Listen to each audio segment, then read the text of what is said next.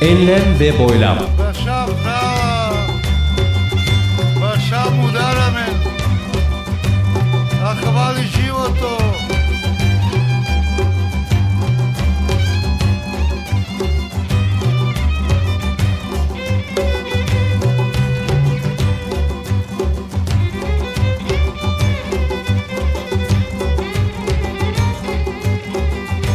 Hazırlayan ve sunan Mustafa Birgin.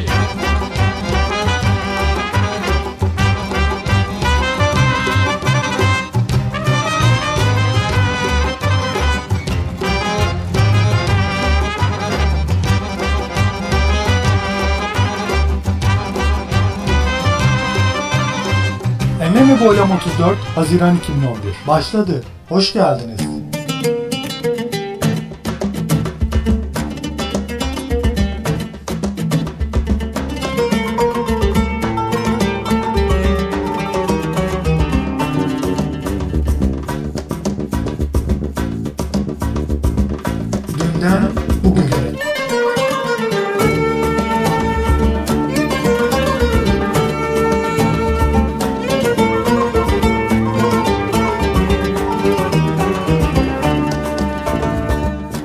...2006 yılında Konya'da Mahmut Taşdelen ile gerçekleştirdiğimiz doğaçlama bir bölüme yer veriyoruz.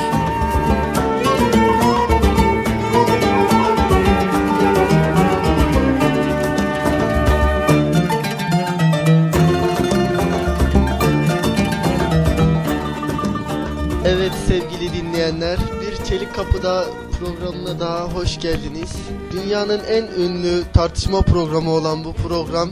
Bu haftaki konumuzda gribi nedir, ne değildir? İlk önce bunu öğreneceğiz. Şimdi Neredesin be birader adlı kitabından da tanıdığımız Ahmet Taşçı e, hocamızdan e, bunun bir açıklamasını isteyeceğiz. Evet hocam mikrofon sizde. Kuş gribi bazı bilim adamlarının bir takım deneylerinin sonucu ortaya çıkmış bir e, hastalık.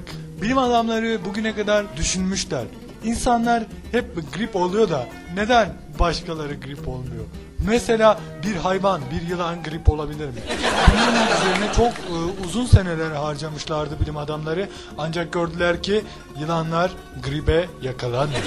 Ve daha sonra işte leylekler üzerinde bir takım araştırmalar yaptılar. Hani olur ya e, leylekler bizleri getirirken e, acaba e, yani onlardan mı bize bulaşıyor? E, biz daha sonra bunu kendi aramızda yayıyoruz. Yahut da Ee, Sözünüzü keseceğim ama seyirciye bir hatırlatmada bulunayım. Ee, hocamız kendisi anadan doğduğuna inanmayanlardan biri. Yani o bakımdan DL'yi kullanıyor. Kendisi de bu e, açıklamalara gerçekten inandığı için bunları söyleyen insanlardan biri. Konuyu şuraya getirmek istiyorum. Şimdi kuş gribi. Sizce neden durdu durdu da bu sene ortaya çıktı? Yani önceki senelerde de vardı ama niye bu kadar yankısı olmadı durdu durdu turnayı gözünden mi vurdu ki acaba? E hocam yani şimdi çıkmasaydı gelecek sene çıksaydı gene aynı soruyu sorma şansına sahiptiniz dedik. Ama öncesinde şunu söylemiştim ben zaten. Yılanlarla uğraşıldı bugüne kadar.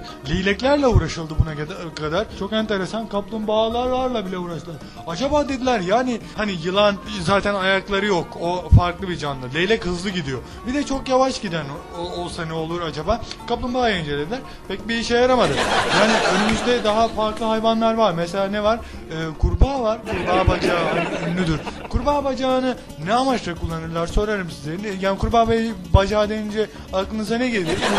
Benim aklıma ilk sihir gelir yani sihir yapmak için yani büyü yapmak için ilk önce iksir hazırlamak için özellikle yani vazgeçilmezlerin vazgeçilmezidir yani kurbağa bacağı. Acaba onda gerçekten bu gizem var mı?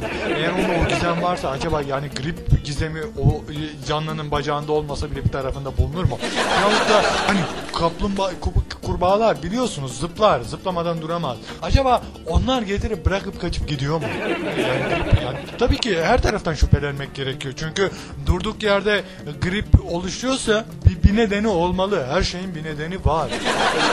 Açıklamanızdan dolayı size teşekkür ediyoruz. Şimdi asıl konumuza dönelim biz. Kuş gribi sizce yani önceden niye bu kadar yayılmadı da şimdi yayıldı? Aslında onu yayan biziz. Şöyle.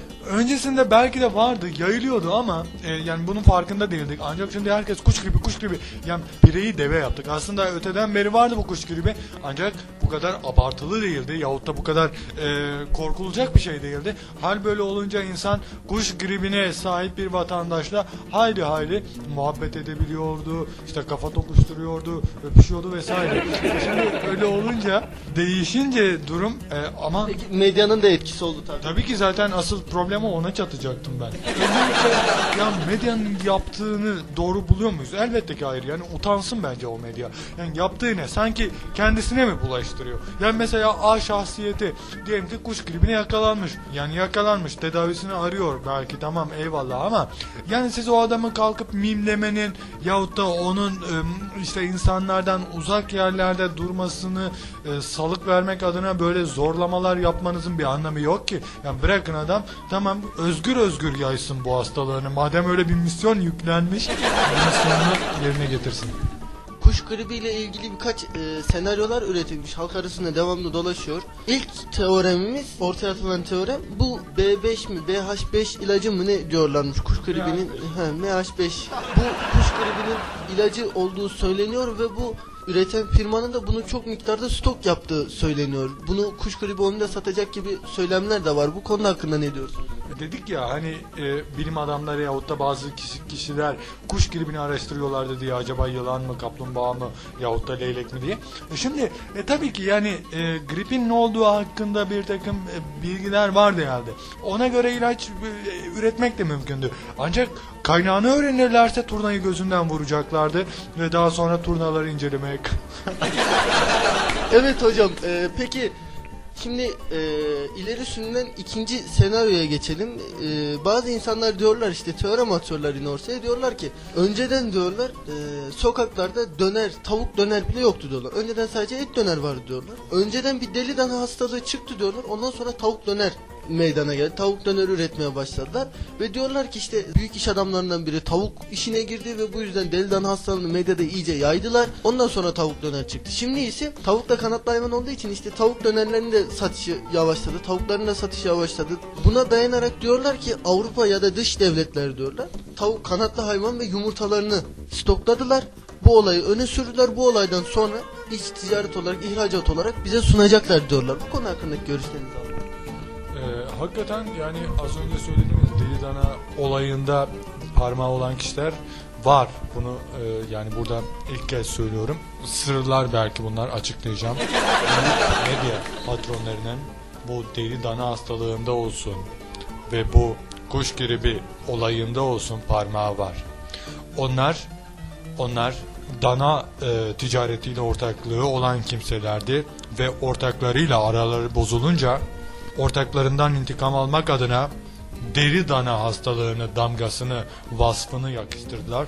Ve ne oldu? Adamlar e, işte hayvancağızlarını yok pahasına satmak zorunda kalmışlardı. Ve şimdi o aynı insanlar e, deri dana hastalığından sonra kalkıp tavuk ticaretini yahut da işte kanatlı gillerden olan bazı hayvanları ticarete e, zorlamışlar. Yani onların ticareti onların ticaretine yönelmişlerdi. İşte bu sebepten dolayı insanlar da gerçekten ciddi anlamda tavuğa yöneldiler. Ve hatırlarsanız sevgili dinleyenler kendi işleriyle uğraşmayan bazı bazı spor yazarları da çok e, ilgilenmişlerdi. Hatta TV'de yayınlanan bir programda tavuklara bir madde antibiyotik verilip 28 gün içerisinde büyütülüp satıldıklarını iddia ediyorlardı. Bu sebepten dolayı da tavuk satışları zarara girmişti. Bu gibi olaylar mesela söyleyeceğimiz teoremlerinden üçüncüsü ve sonuncusu şöyle. Devlet kapalı alanlarda tavuk yetiştirilmeciliğini getirecekti. Bu bir vesile oldu diyenler var. Bu konu hakkındaki yorumlarınız nedir? Efendim yani tabii ki e, mümkün ancak e, devlet zaten yani bu- böyle bir şey girişimde bulunması saçma. Zaten tavuk dediğiniz kapalı alanda yetişir ki. Hatta ve hatta kimi açık göz insanlar yani üreticiler daha doğrusu tavuğun erken serpilip boy göstermesi yahut da boynu endamını alması adına hileye başvuruyorlar. Ne yapıyorlar? Bunlar geceleri e, sahte aydınlık denilen e, yöntemi kullanıyorlar ve ışıklarla etrafı süslüyorlar. Hayvancağızlar zannediyorlar ki ne gece de gündüz zannediyorlar. Yemeye ve yumurtlamaya devam ediyorlar. Hal böyle olunca üreticiler epey e, bundan e, müstefid oluyorlar. Tabii ki karlı çıkıyorlar. Ancak tabii ki hayvancağızlar yazık ki ömürlerini yüzde elli yaşamak zorunda kalıyorlar. Zaten zaten üreticiler için bir sorun yok. Onlar çünkü e, yani evet e, sonlara doğru zaten bunları kesip satıyorlar. Evet. Bizim bildiğimiz kuş gribi doğal yollarla normal insan gribiyle birleşmez. Fakat bu kendilerine uzman denilen uzmanlar diyorlar ki birleşir ve yayılırsa çok büyük kayıplara neden olur. Biz bunun deneyini de yaptık aslında bir biyolojik laboratuvarlarda birleştirilebiliyor fakat yaşamıyor hücre. İşte bu konuda uğraşıyorlar. Kuş gribi de gerçekten insan gribi gibi ağızdan, havadan teneffüs edebilmekle bulaşabilirse o zaman ayvayı hakikaten yuttuk. Evet yani zaten dünyanın yok olacağı ortada. Çünkü yani belli bir yere kadar e, tabiatın kurduğu bu düzen işleyecek mutlaka işleyecek. Ancak e, bilim adamları şunu bulmuşlar ki delta S büyük sıfır. Bu şunu söyler, bu söyler. E, dünya gitgide entropisi artan bir ortam. Yani sadece dünya için bunu e, söylemek doğru olmaz. Tüm tabiat sistemi, tüm galaksiler sistemi, tüm evren entropisi artan bir yapı, bir oluşum. Hocam bu entropisi dediğiniz şey yani bilmeyen seyircilerimiz olabilir yani olabilir. Bu, bunu bir açıklar mısınız? Efendim entropi dediğimiz şey dağınıklık. Yani şudur. Mesela bir Bir insanın odasının dağınıklığı gibi bir şey. Evet ama bu doğal dağınıklık. Yani şöyle ki mesela siz darmadağın bir odayı bırakırsanız bu kendiliğinden mükemmel hale gelmez. Bu bir gerçek. Ancak nedir? Gitgide daha dağınık hale gelir. Ve dünyada böyle. Başlangıçta mükemmeldi ve gitgide bu rezalet duruma gelmiş bulunuyoruz. Belli bir sınırdan sonra kıyamet kopacak. Kıyamet denilen şey bu. Ee, hocamıza yaptığı açıklamadan dolayı teşekkür ederiz. Bugün ayın 15'i 01 2006 bir çelik kapı programından da hepinize elveda hepinize iyi günler.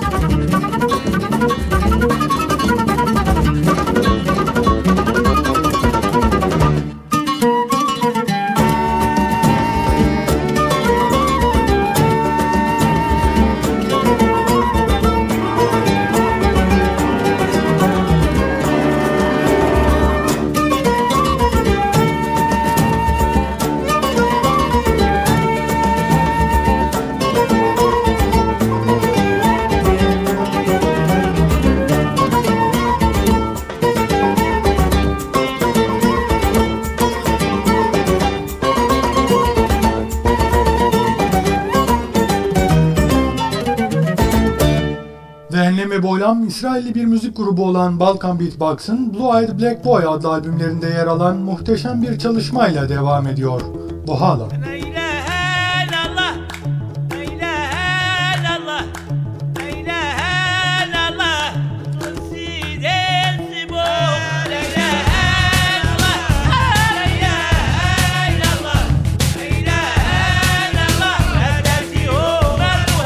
Enlem ve boylam.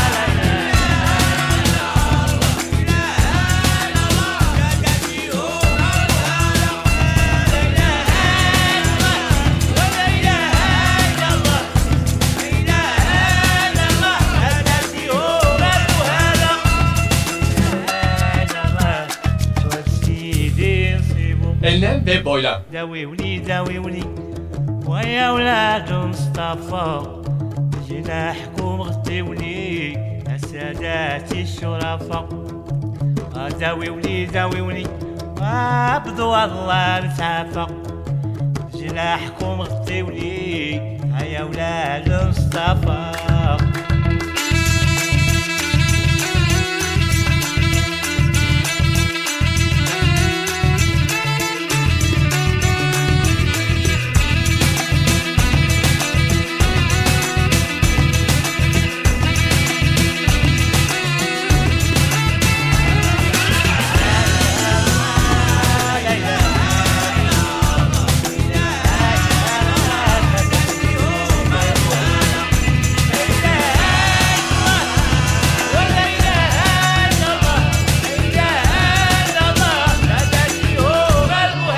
Envai çeşit müzik ve.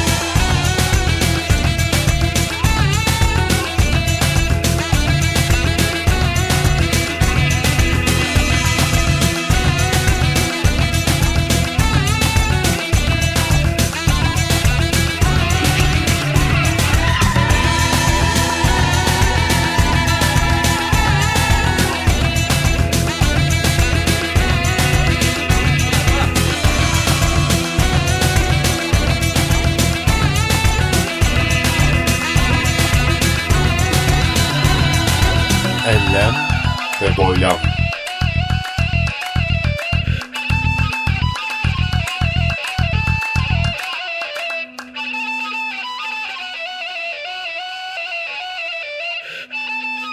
www.mbirgin.com Amerika'dan izlenimler.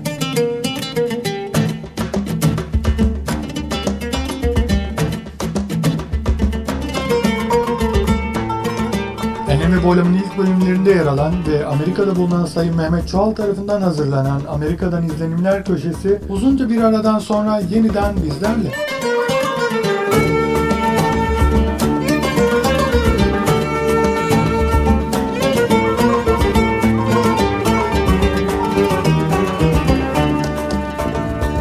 Merhaba sevgili dinleyiciler. Uzun bir aradan sonra Amerika'dan izlenimler programında yine sizlerle birlikteyiz. Bugün sizlere e, Kuzey Amerika'dan, Amerika Birleşik Devletleri'nden değil, Amerika kıtasının bir diğer e, ülkesi olan Kanada'dan sesleniyorum. Şu an bulunduğum şehrin ismi Ottawa. Kısaca e, sizlere Ottawa'dan bahsetmek istiyorum. Çok fazla vaktinizi almadan kısa bir değerlendirme yapmak istiyorum.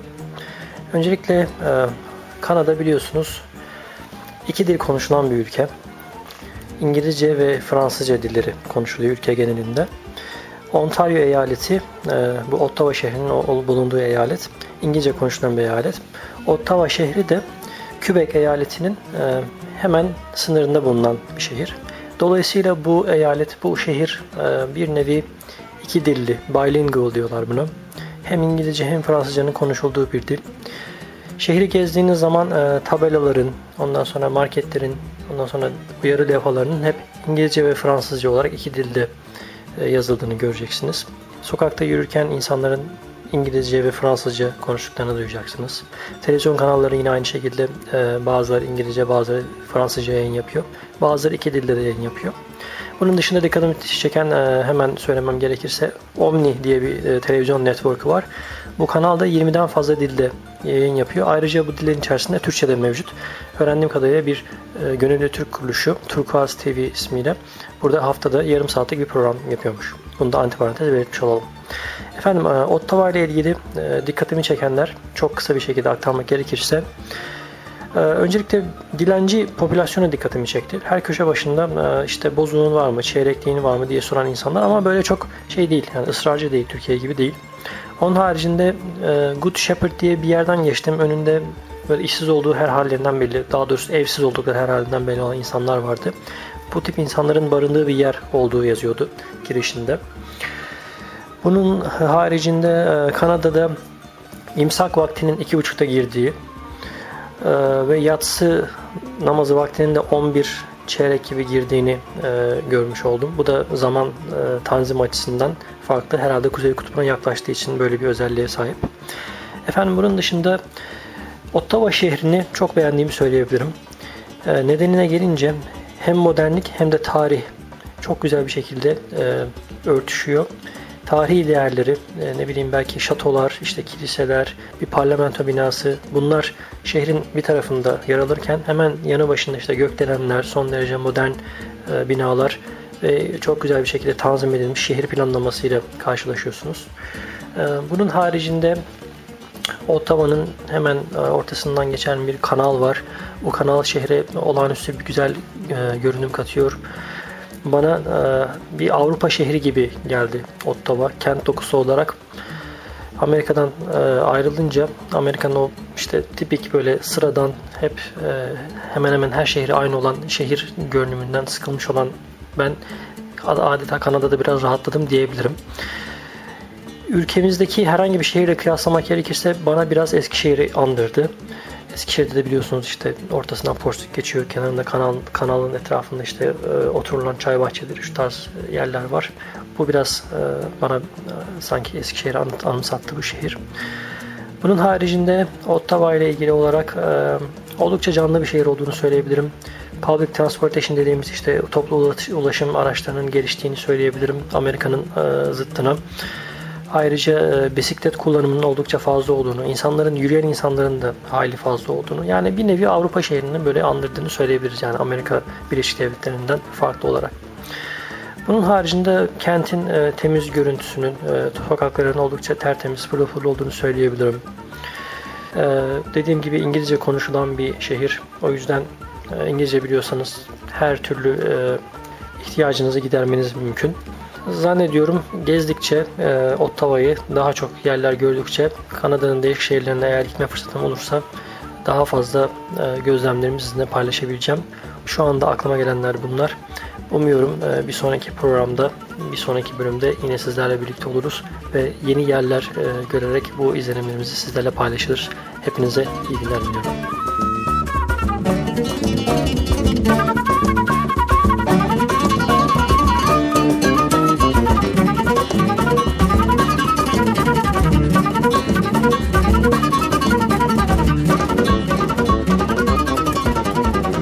Enlem ve Boylam 34 Haziran 2011 Bitti. Esen kalınız.